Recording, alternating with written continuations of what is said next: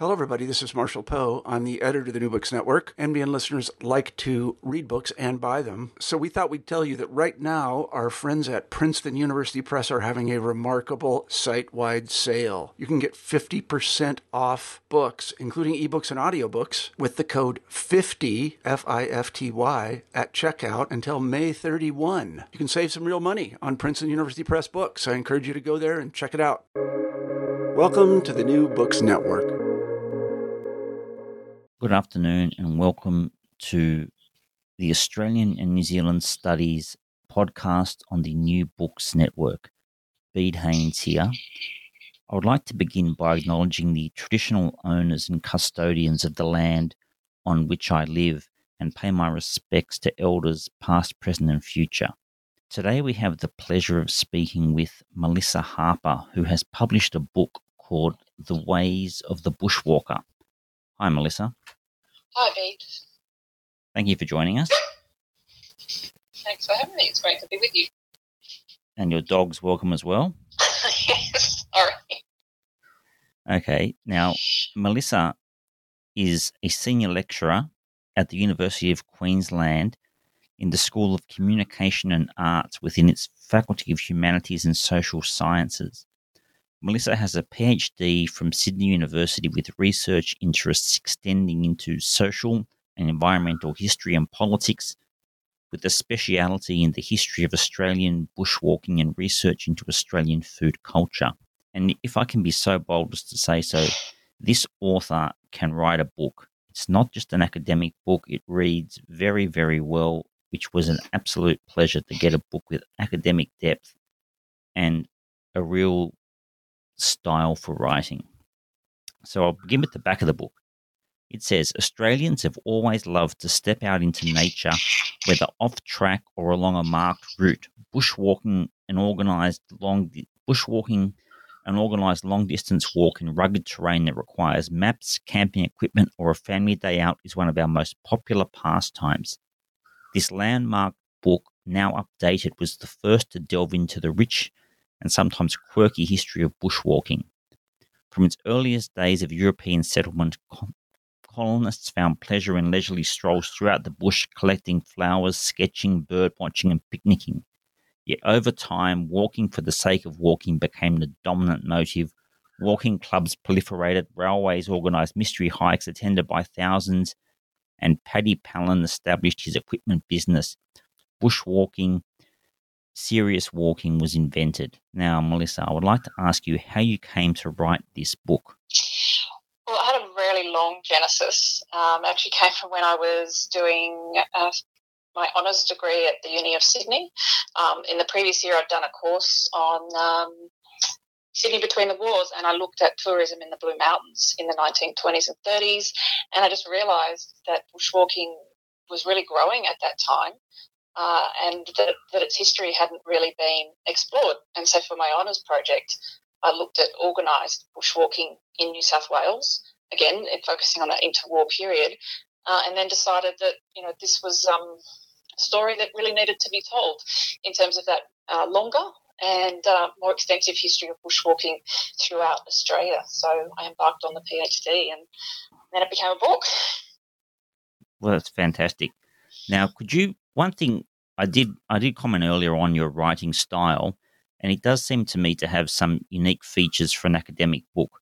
And one technique I liked, I'm not sure if this was a conscious choice, but I'd just like to you comment a little bit on the writing style. Is throughout the book there are it provides a social history of bushwalking in this country and an environmental history, and then it's it's punctuated with these little stories of various people who do important things and you talk about them. So you have George Morrison or William Hamlet, and that the stories just begin. There's no introduction to them. It's just you're reading along, and then this story just begins, and you've never heard of this person before. And at first, I think, gosh, this is I feel a little bit uncomfortable, but then you get used to the technique, and it's just great. It doesn't. There's no fanfare. You just built into the story. Was that a conscious decision? Yeah, it really was. I mean, one of the things that I really wanted to do when I wrote this, even as a PhD, was, you know, I, I was very conscious that I wanted it to be a book for the general reader. Um, I didn't want to write a stodgy academic text. I wanted it to be really uh, you know, based on strong academic research. But you know, I wanted. I mean, I think bushwalking as uh, such a popular Australian activity, it deserves to be something that is read broadly. So I really focused. Um, you know, I'm really pleased that you've um, made those comments about the writing because it was something I really worked hard at. Um, uh, and I really did focus on storytelling.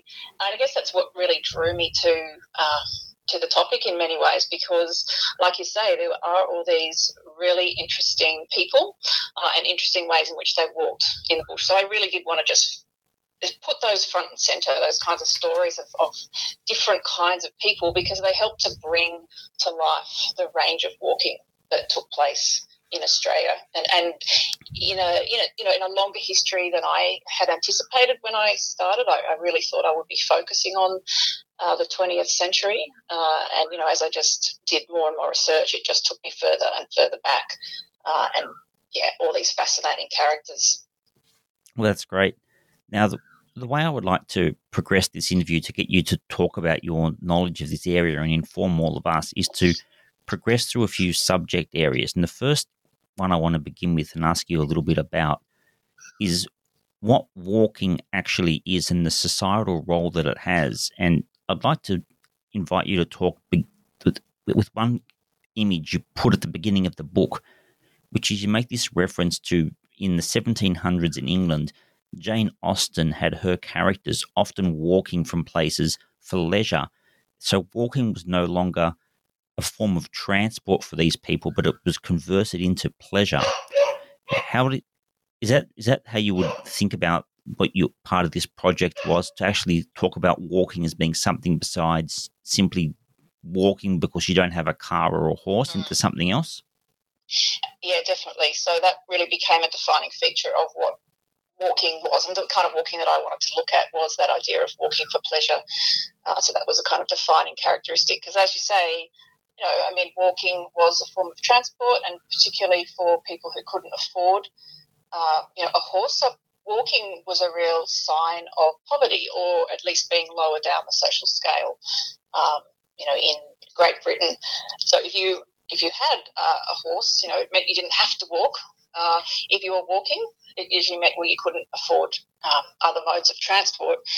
Um, but when so yeah, in something like Austen, when you have um, those people who could afford um, to to walk, to, to, to, ride, sorry, you know, to use other forms of transport, but they were choosing to walk, um, you know, something else sort of starts to happen and they're choosing to walk because they're wanting to experience the the uh, outdoor environment. Um, and, you know, I just, yeah, I love uh, some of the ways in which Austen uses walking, and as do other um, novelists at that time. It really shows you the way in which walking was becoming uh, an important part um, you know, of, of uh, social life.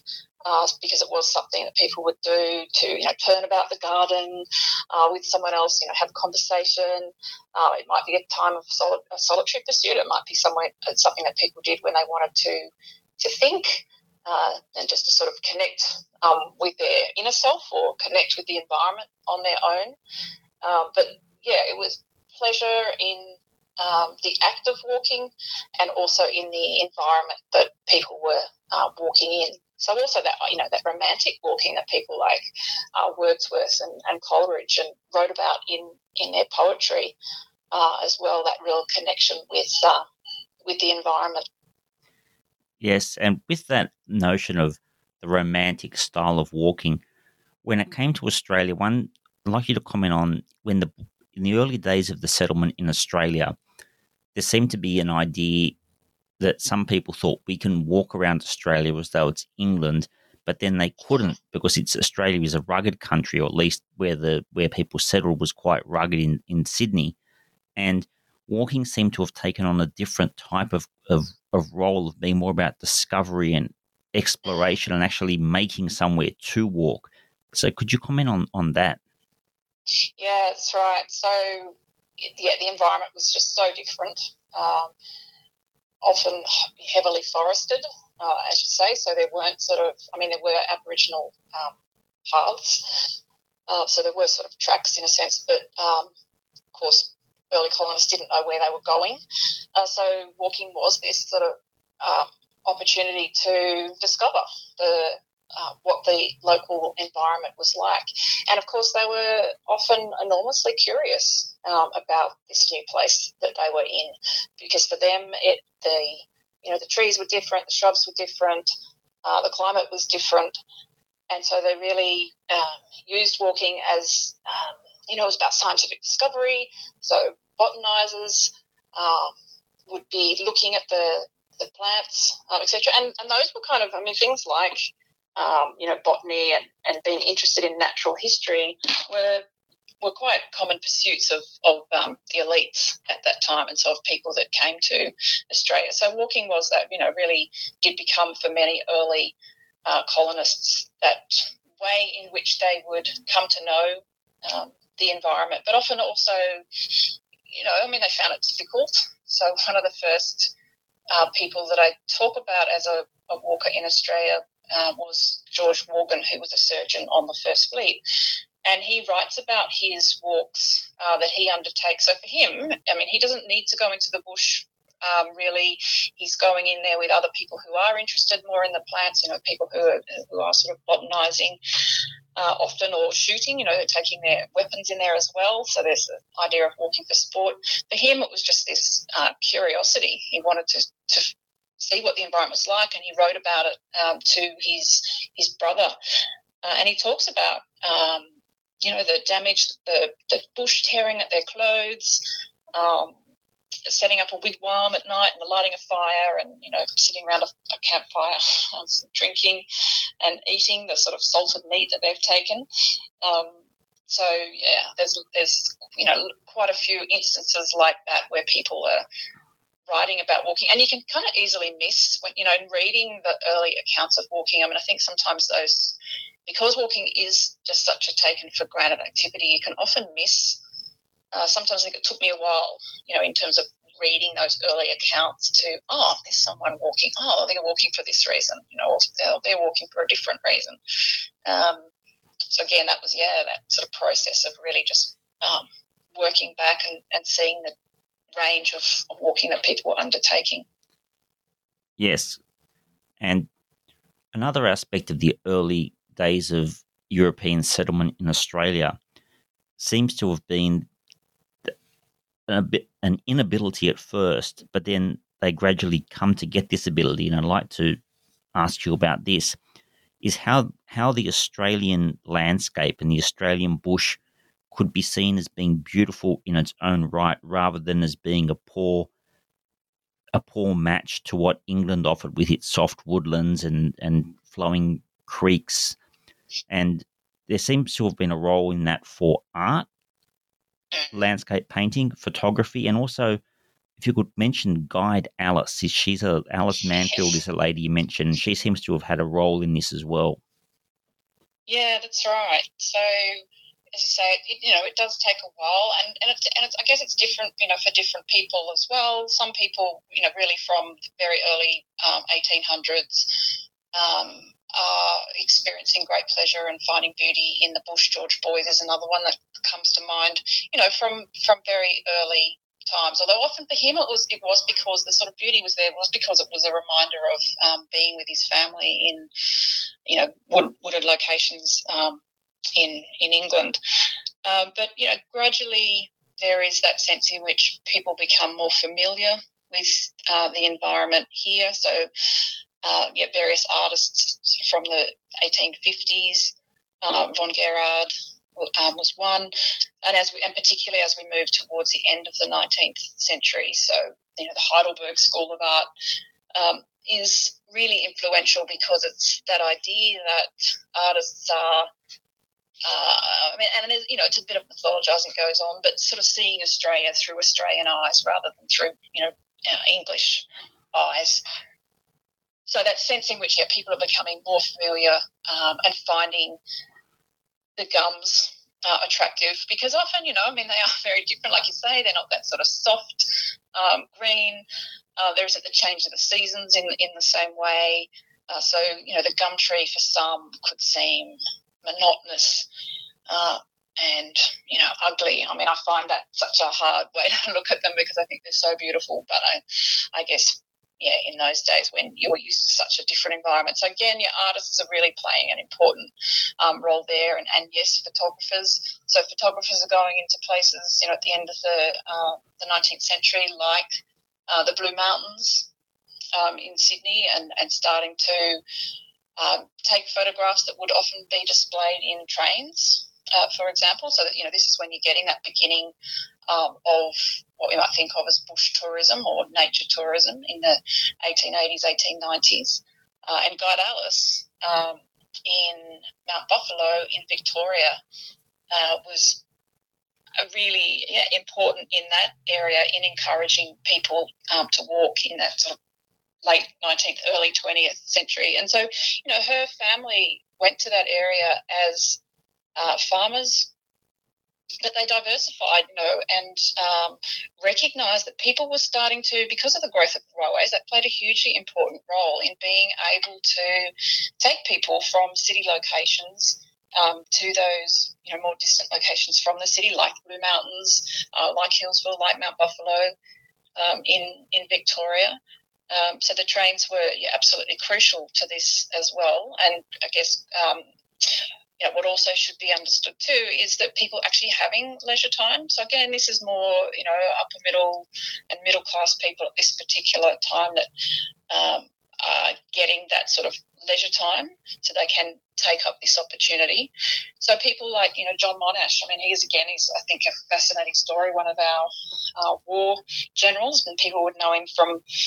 Um, his career there in World War One, uh, but he, you know, in his youth was an inveterate um, walker and was somebody that visited Mount Buffalo um, time and again and stayed at the Manfields very rudimentary chalet. Uh, sometimes they camped as well.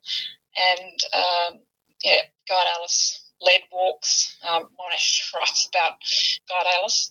um, and she, you know, she had she she made herself this amazing pantsuit, uh, which she walked in, which uh, attracted quite a lot of interest uh, in its own right because to have a woman, you know, for a start, uh, leading people on walks uh, through, you know, this mountainous terrain that she knew very well, um, but they didn't, and and wearing pants. So she did have um, an outfit as well that um, was a skirt, but she she really liked her pantsuit. Uh, and became quite well known for this um, pantsuit that she wore when she took people on on walks. So yeah, she um, you know she's another fabulous uh, character that facilitated the, that rise of, of bush tourism uh, at, in that period. Right, and with women and their access to bushland and their dress, that appears to have remained relatively controversial, probably up until the 1950s.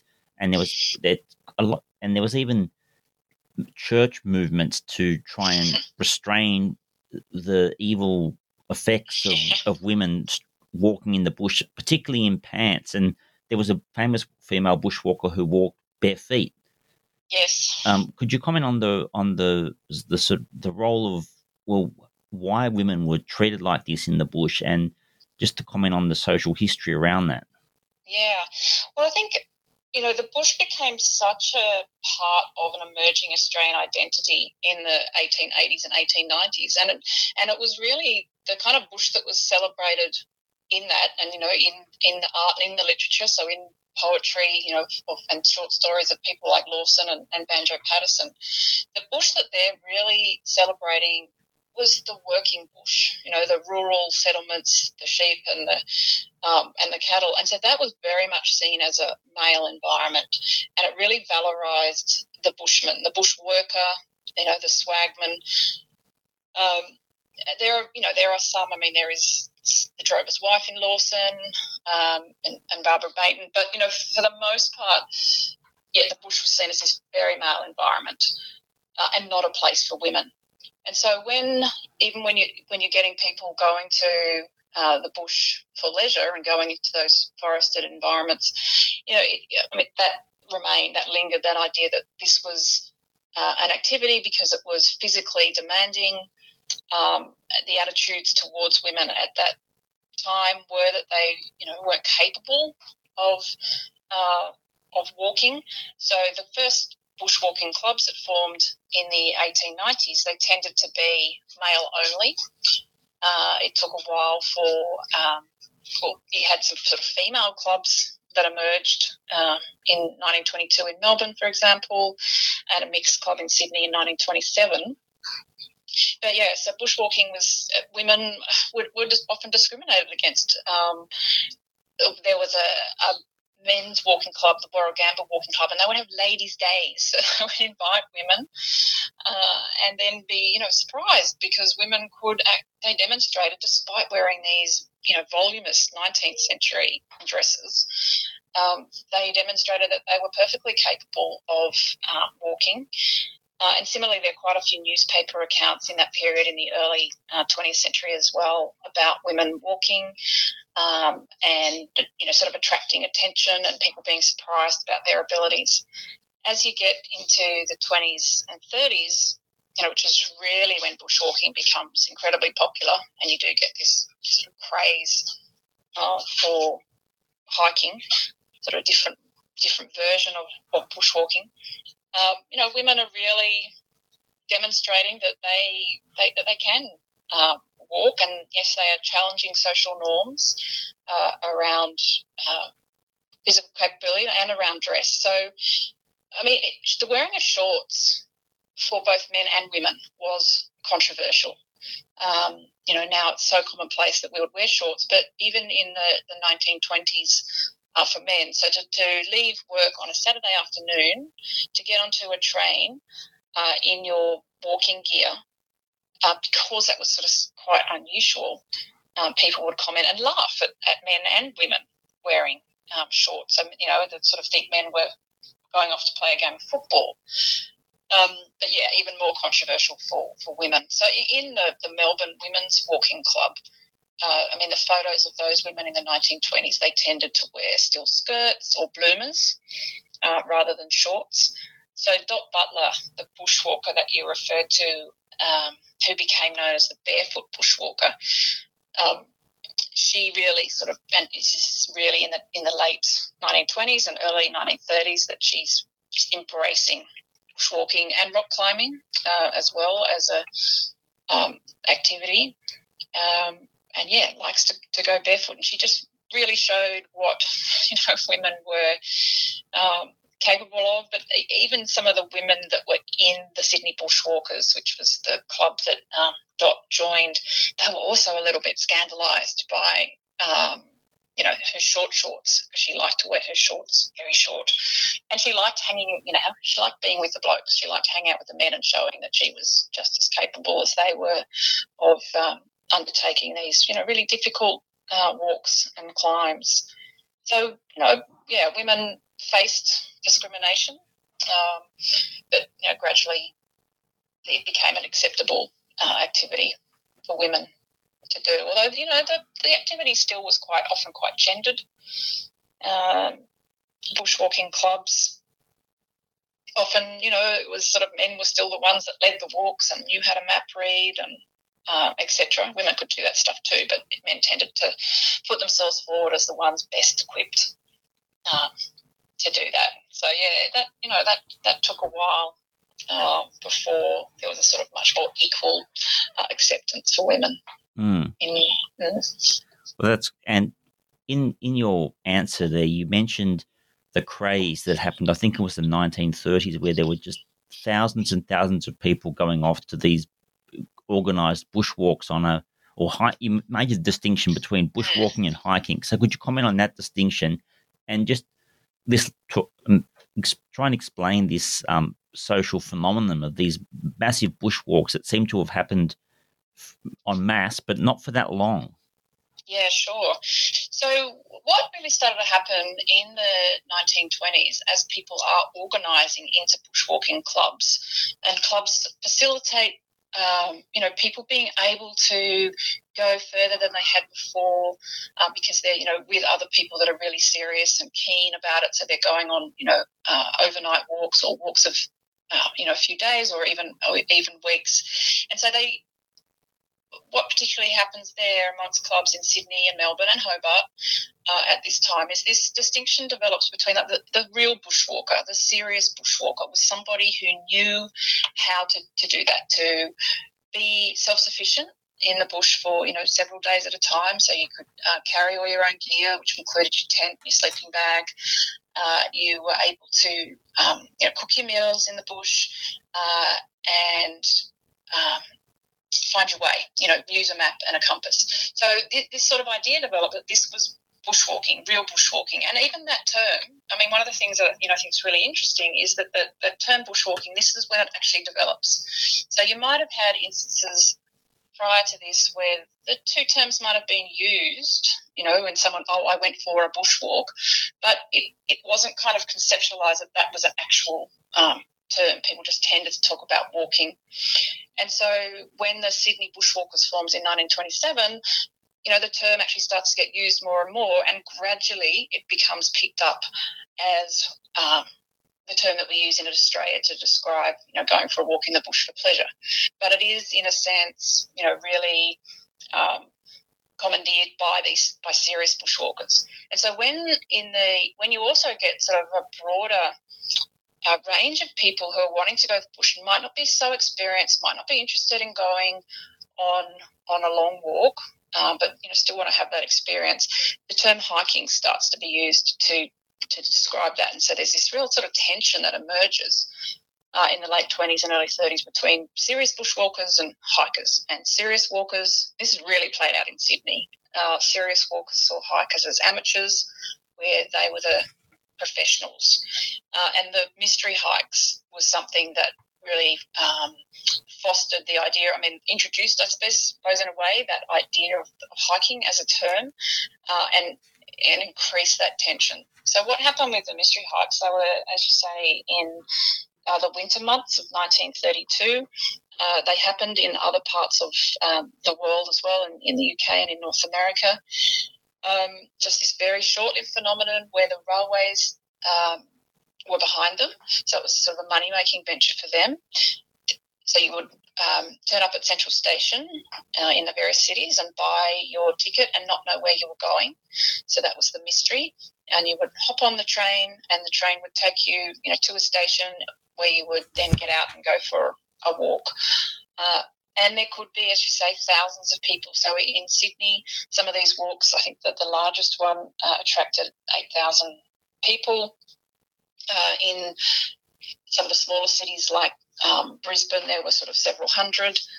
Um, but they, they sort of followed a similar kind of pattern in that they were enjoyed by, I mean, there might be children as well as, you know, lots of young people. I mean, it's seen as a very much a youth oriented movement, but also older people. So, you know, there might be people in the 80s. They would often be commented on in the newspaper. So they encouraged, you know, uh, participation from uh, across the ages and also different classes. The, the bushwalking clubs tended to be uh, very middle class, whereas hiking also attracted uh, people from you know working class um, as well. And they would be, uh, you know, during the day as well, you know, you'd stop for lunch, um, and there might be people who are on hand there to sell drinks or, you know, sweets. Um, there might be a band that would play. So it's a very different idea of what we think of, you know, as a bushwalk. So you can see why serious bushwalkers would find this kind of walking and uh, not really appropriate to that idea of getting away. You know, serious bushwalking was about really getting off the beaten track, whereas these walks took place, you know, on wide kind of roads. Um, and so they were controversial for serious bushwalkers, but they were also very controversial uh, for the churches uh, because they were on a Sunday and they were used by the railways to make money. And so, you know, we're used to everything being open now on a Sunday, but in the 1930s, Sunday was supposed to be a day of rest. Um, you know, so even if you weren't going to church, it was just supposed to be a quiet family day. Uh, so the idea of the churches actually making money um, on a Sunday was something that um, many of them of the railways making money was something that the, the churches railed against. Uh, and so the newspapers, I mean, I just loved, you know, looking at those newspapers because they were full of stories about these mystery hikes, photographs. The newspapers got behind them, um, but they also published um, criticism, criticism from the churches, letters to you know loads of letters to the editor, editorials.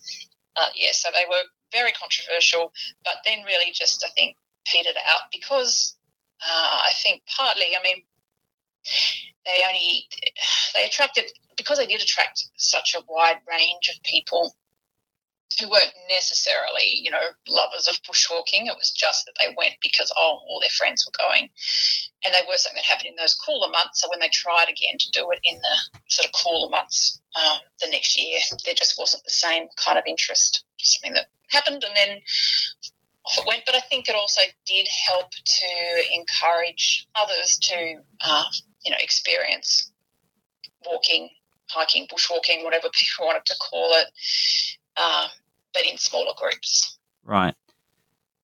Um, then Melissa, the book, the book takes this interesting. Well, I thought it was an interesting turn, and where there's this there's a you tell the story about Federation Peak and Bekovacs, I think that's how you pronounce his name, climbing Federation Peak in the 1940s. And Federation Peak is in the south of Tasmania in a very remote area, as I, as I understand it, very difficult climb.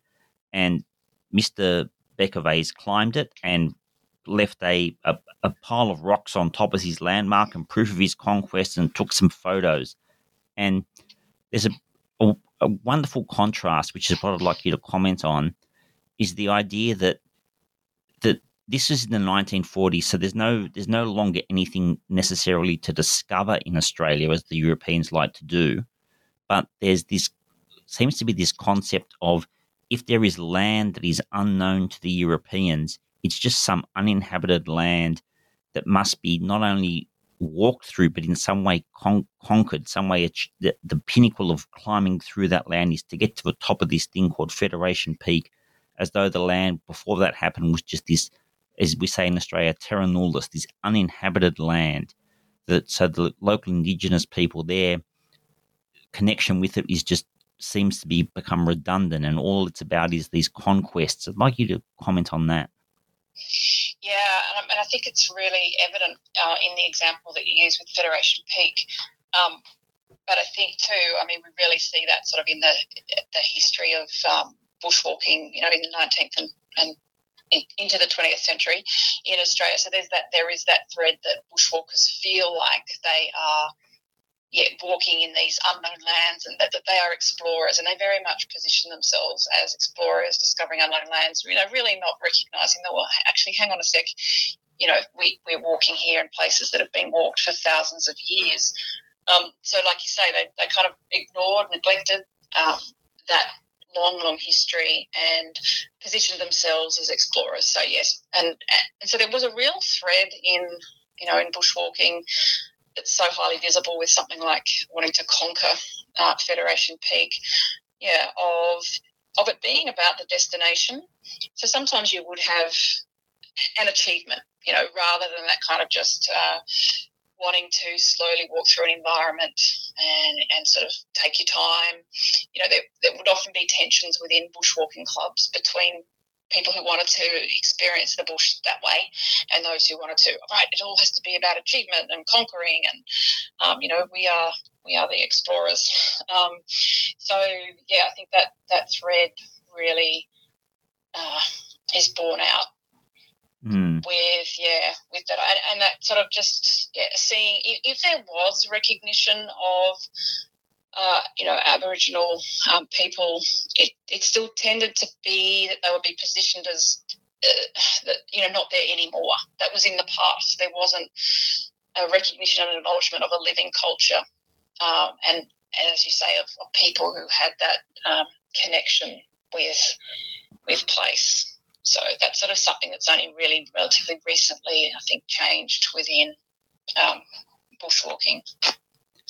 Right, and I'd like to ask along a similar line a, a, a recurring person in your book is Miles Dunphy, who was a cartographer, and he, he appears to have been perhaps the most central person in the 20th century almost in Australian bushwalking, and he made these amazing maps where he he mapped all these places. And there's two concepts I'd like to touch upon. The first is is there a connect? Is there a well, the relationship between the European idea of mapping everything and until something has a name on a map, it's just nothing. It doesn't exist yet. It's just a, a, an unknown point, and needs a place gets gains significance when it is actually named on a map.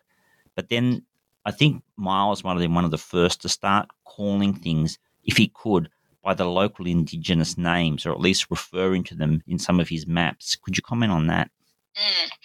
Yeah, so you're right that he's you know really significant because he was one of the early um, developers of bushwalking clubs, and, and also because he was a real he, you know, he was one of these really serious bushwalkers that really pushed the idea that um, people who were undertaking this serious sort of walking were um, developing something new, um, you know, a, a, new kind of activity.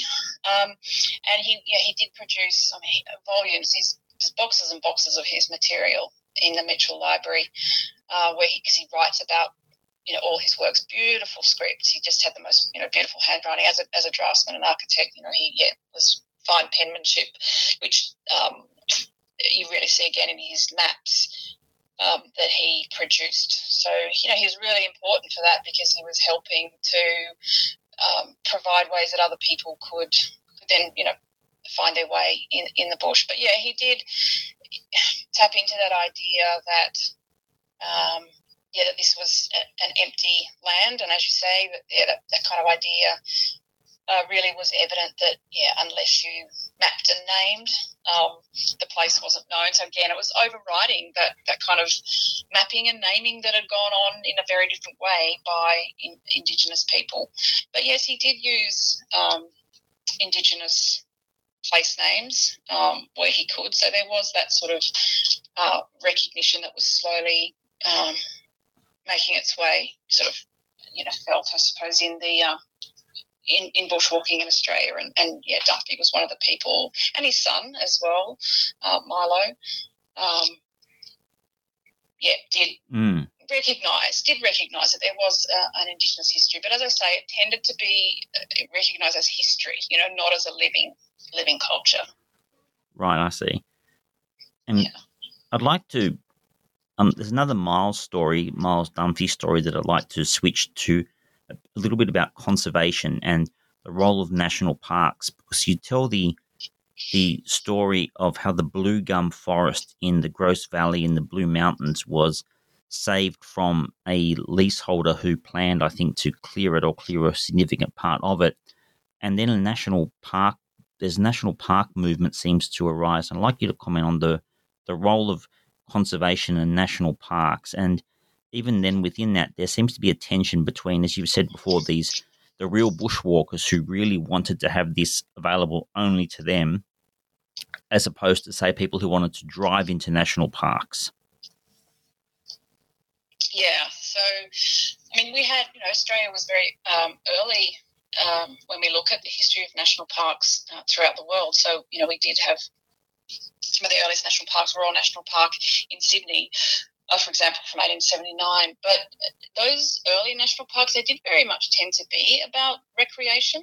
Uh, so that was a sort of real focus more than conservation. So Dunphy was really important, and you know, with uh, fellow bushwalkers in terms of encouraging, you know, we really need to take care of this, these places that we're finding uh, and enjoying, and, and you know, that are becoming so special to us. Um, they are under threat, so they need to be protected. So yes, blue gum um, forest in, in the, the, Blue Mountains was an early example of a, a campaign that really was pushed um, by bushwalkers, but they were also very fortunate to get some funds from um, W.J. Cleary, uh, who was with the, the railways, um, and, and sort of tourism to, that helped them uh, take over the lease, I think it was, of that uh, area and save, you know, this, this stunning area.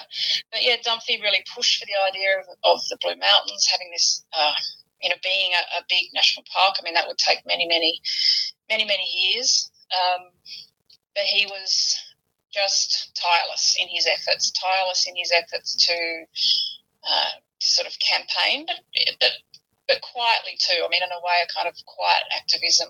Um, you know, not out there marching on the streets. Um, and, and, similarly, you know, he's, he's, passed that on to his um, son. So Milo um, Dunphy was somebody who who took Bob Carr um, in, into the bush and really encouraged Carr to see the beauty of the environment and the need to protect it. Um, so yeah, bushwalkers. I think it's often overlooked the role that um, walkers like Dunphy, but you know a whole range of others, um, and organisations like the National Parks Association, you know, across throughout Australia have played in encouraging walking, but also encouraging that preservation and conservation of the bush. But yes, tensions in the in those national park movements. Uh, you know that, that was sort of really pushing because, as you say, he they often did want they wanted places that could only be for serious bushwalkers. You know, they didn't want roads, they didn't want easy access. Um, they wanted it to be something that was that was difficult as well. You know, because it was then it was sort of the idea was, oh, if it's difficult, it's really worthwhile. You know, um, and in, and we want it to be about getting away. We want it to be about preserving um, these relatively untouched places. If you put in roads and picnic tables, uh, etc., you're sort of taking away from that idea of getting away from it all. So that, I guess that's what we're often still striving to achieve now is some kind of balance um, between different recreational interests, and there's so much more competition mm. now. Yeah. I was going to say as well with the with this concept again of, of real bushwalking, and I think Paddy Pallin, who owns a, a fashion or bushwalking camping business, said real bushwalkers don't get lost. I imagine it just means they just they, they just keep walking or something. They never there's no end. There's no end. It's like a Nike ad. There's no finish line. yes, and I and I guess he just was thinking, well, you know, yeah, if you're a real bushwalker, you will know how to get yourself out of a situation. If you do find yourself somewhere where you're not really sure where you are, you know, because you are walking in areas where there aren't tracks, um, or, or you or, or kind of really um, detailed maps, but you will have the skill to find your way out. So that would be the kind of they're the marker of that real bushwalker idea. So, but but Paddy Pallin too. I mean, he's you know fascinating because he also was uh, he was broader in his view of what bushwalking could be than than Dunphy was. Um, so he helped to establish, you know, a club that would cater to uh, Europeans who didn't necessarily, you know, who came to Australia sort of post World War II and might have found our uh, environment a little bit uh, alien, different to what they were used to. So he wanted again, you know, people who were um, different skills. And I guess you know he, he kind of needed to because he wanted that helped his business. You know, if he made bushwalking uh, more accessible to a wider range of people. But I think often people now might not even be aware that when they see a Paddy Pallin camping and equipment shop that you know Paddy was a real person um, someone who came to Australia from the UK and uh, set up his camping and equipment business shop in the middle of a depression. You know, when he lost his job. Um, interesting time to set up a new business, but you know, it grew from being in a room in his in his house uh, where he would you know make the packs and with with a sewing machine to this you know huge business that it's become mm. today. So again, yeah, that equipment I think is really important. Um, to consider the role that having equipment that helps, you know, that makes things a little bit easier um, for us to, you know, carry in relative comfort, you know, because early packs were often military designs and they weren't comfortable, they weren't really appropriate.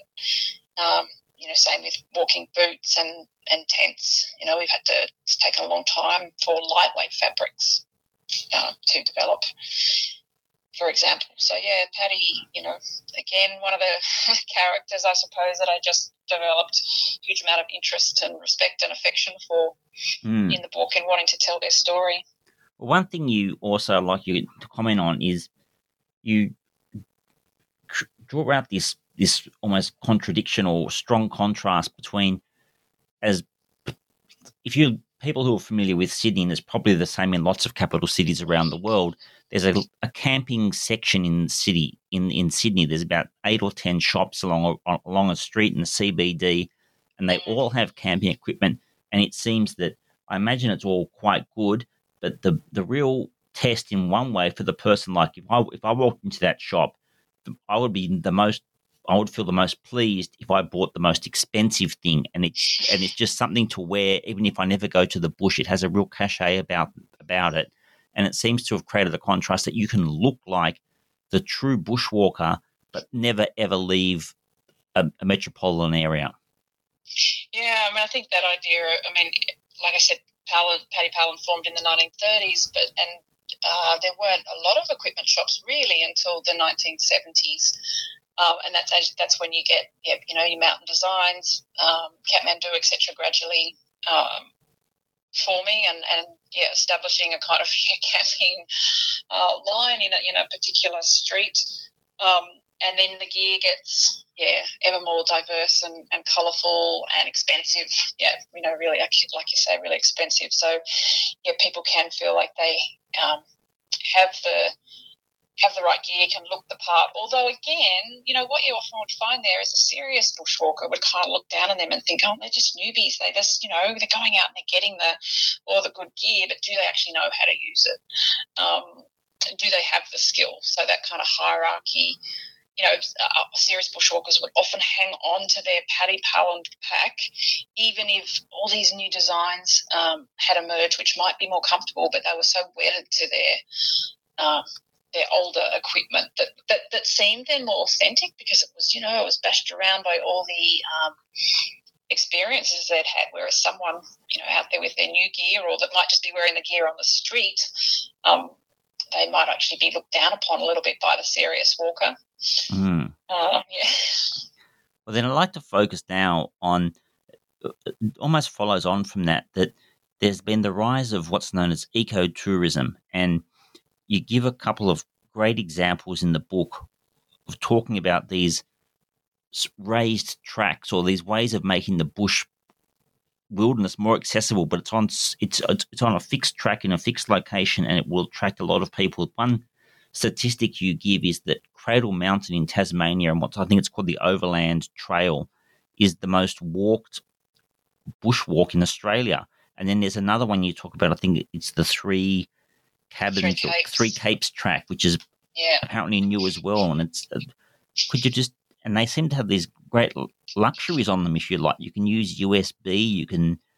You mentioned yoga club, yoga or something or other at, at one point. Can you comment on on this on this movement? And then when you comment on it, could you also talk about the trade off between drawing people into the wilderness, which could harm it, but then promoting the environment itself? Yeah, it's really interesting tensions. I mean, the overland track has you know quite a long um, history you know, going back into the 1930s. So we're talking about you know from Cradle Mountain to Lake St Clair, uh, that track there.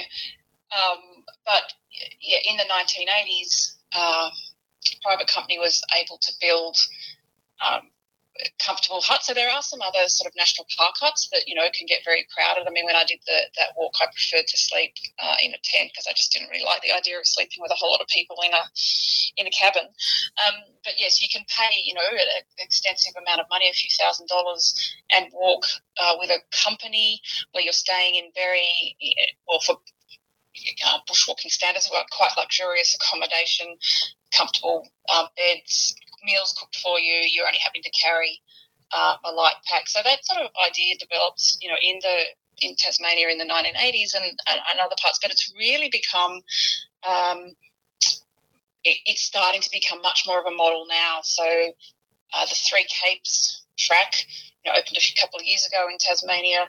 Um, it's a, a four night um, sorry, three night, four day walk. It originally was anticipated that it would be more like the overland. It would be sort of a longer, you know, the overland you can sort of do it in five, but you know, you really want to take six or seven uh, days probably. Um, and I think that the and so again, what you've got here, what you've got on the Three Capes track is you've got national park huts that are very uh, that have memory foam mattresses, the USB chargers. You still have to, you know, you're cooking your own meals, um, but you're carrying less because the cooking equipment is provided there. You know, because you've got a comfortable mattress. I mean, you're not, you're not carrying a tent. Um, and so to walk the Three Capes track in those national park um, huts is around the sort of $500 mark, 495 for an adult.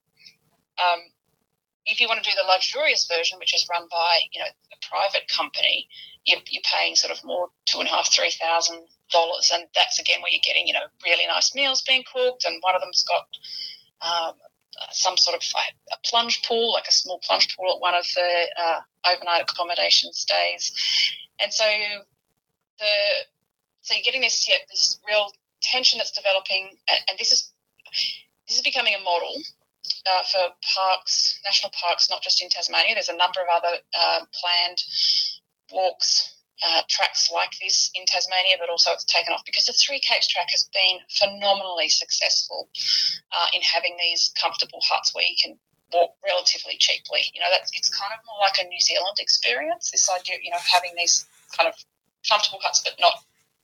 I'm not talking here about the luxurious ones. I'm talking about the sort of the five hundred dollar one. Um, and, and it's just been so successful, obviously interrupted by COVID, but so successful for Tasmania's uh, economy. Mm. Uh, and so, yes, other states are looking at this and saying, where can we do this kind of, of walking? So it's really happening elsewhere, as well as often wanting then to have, um, you know, commercial interests of wanting to set up the luxury walk. So it's, oh, yeah, I mean, it's, it's interesting because, as you say, it allows a much wider group of people to experience the bush, to experience locations that might be that they wouldn't otherwise be able to get to.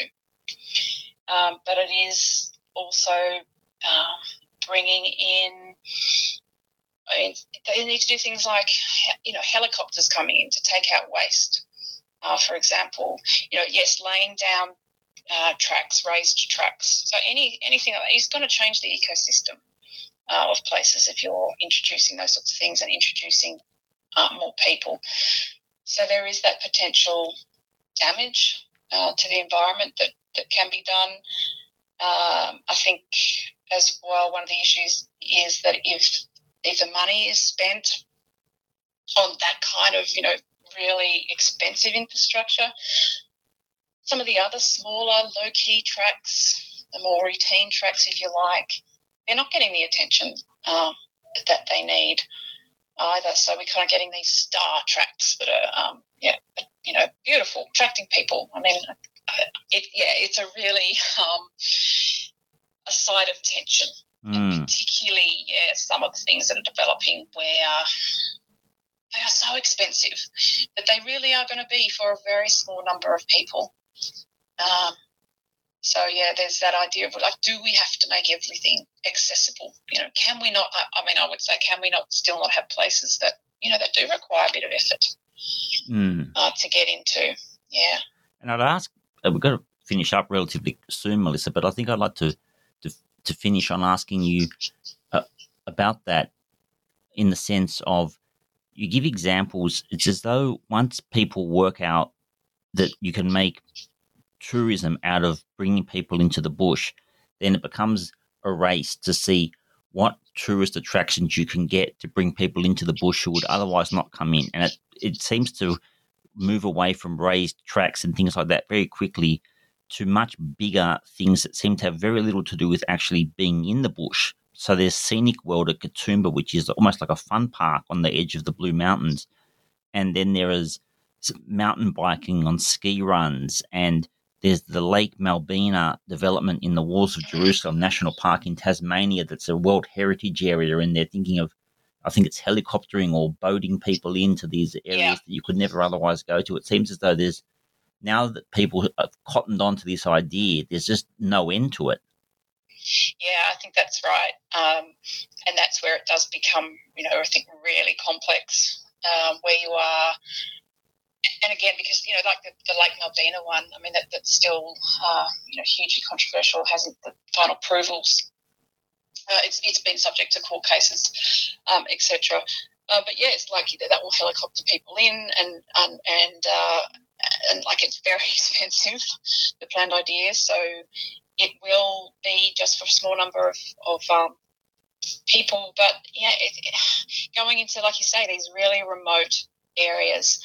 And and the idea of something like uh, at Cradle Mountain too, there's been a lot of talk about having um, a I've, I've lost the word for it, but like a like a, like on a ski resort where you have the um, cable car, right? You know, a cable car type system. So you know that the, the federal government actually a few years ago gave some money that was intended to go towards that uh, in Tasmania. So yes, these these sorts of attractions that do make the bush into like a theme park, um, and just really taking us away from what I guess, yeah, was at its core, which is about getting away uh, and really just stripping back and experiencing the quiet and experiencing, yeah, nature uh, and the you know the environment. And I think, and, and and the other thing I think too, you know, that we can be, I think bushwalking has the potential to be a way that we can learn about.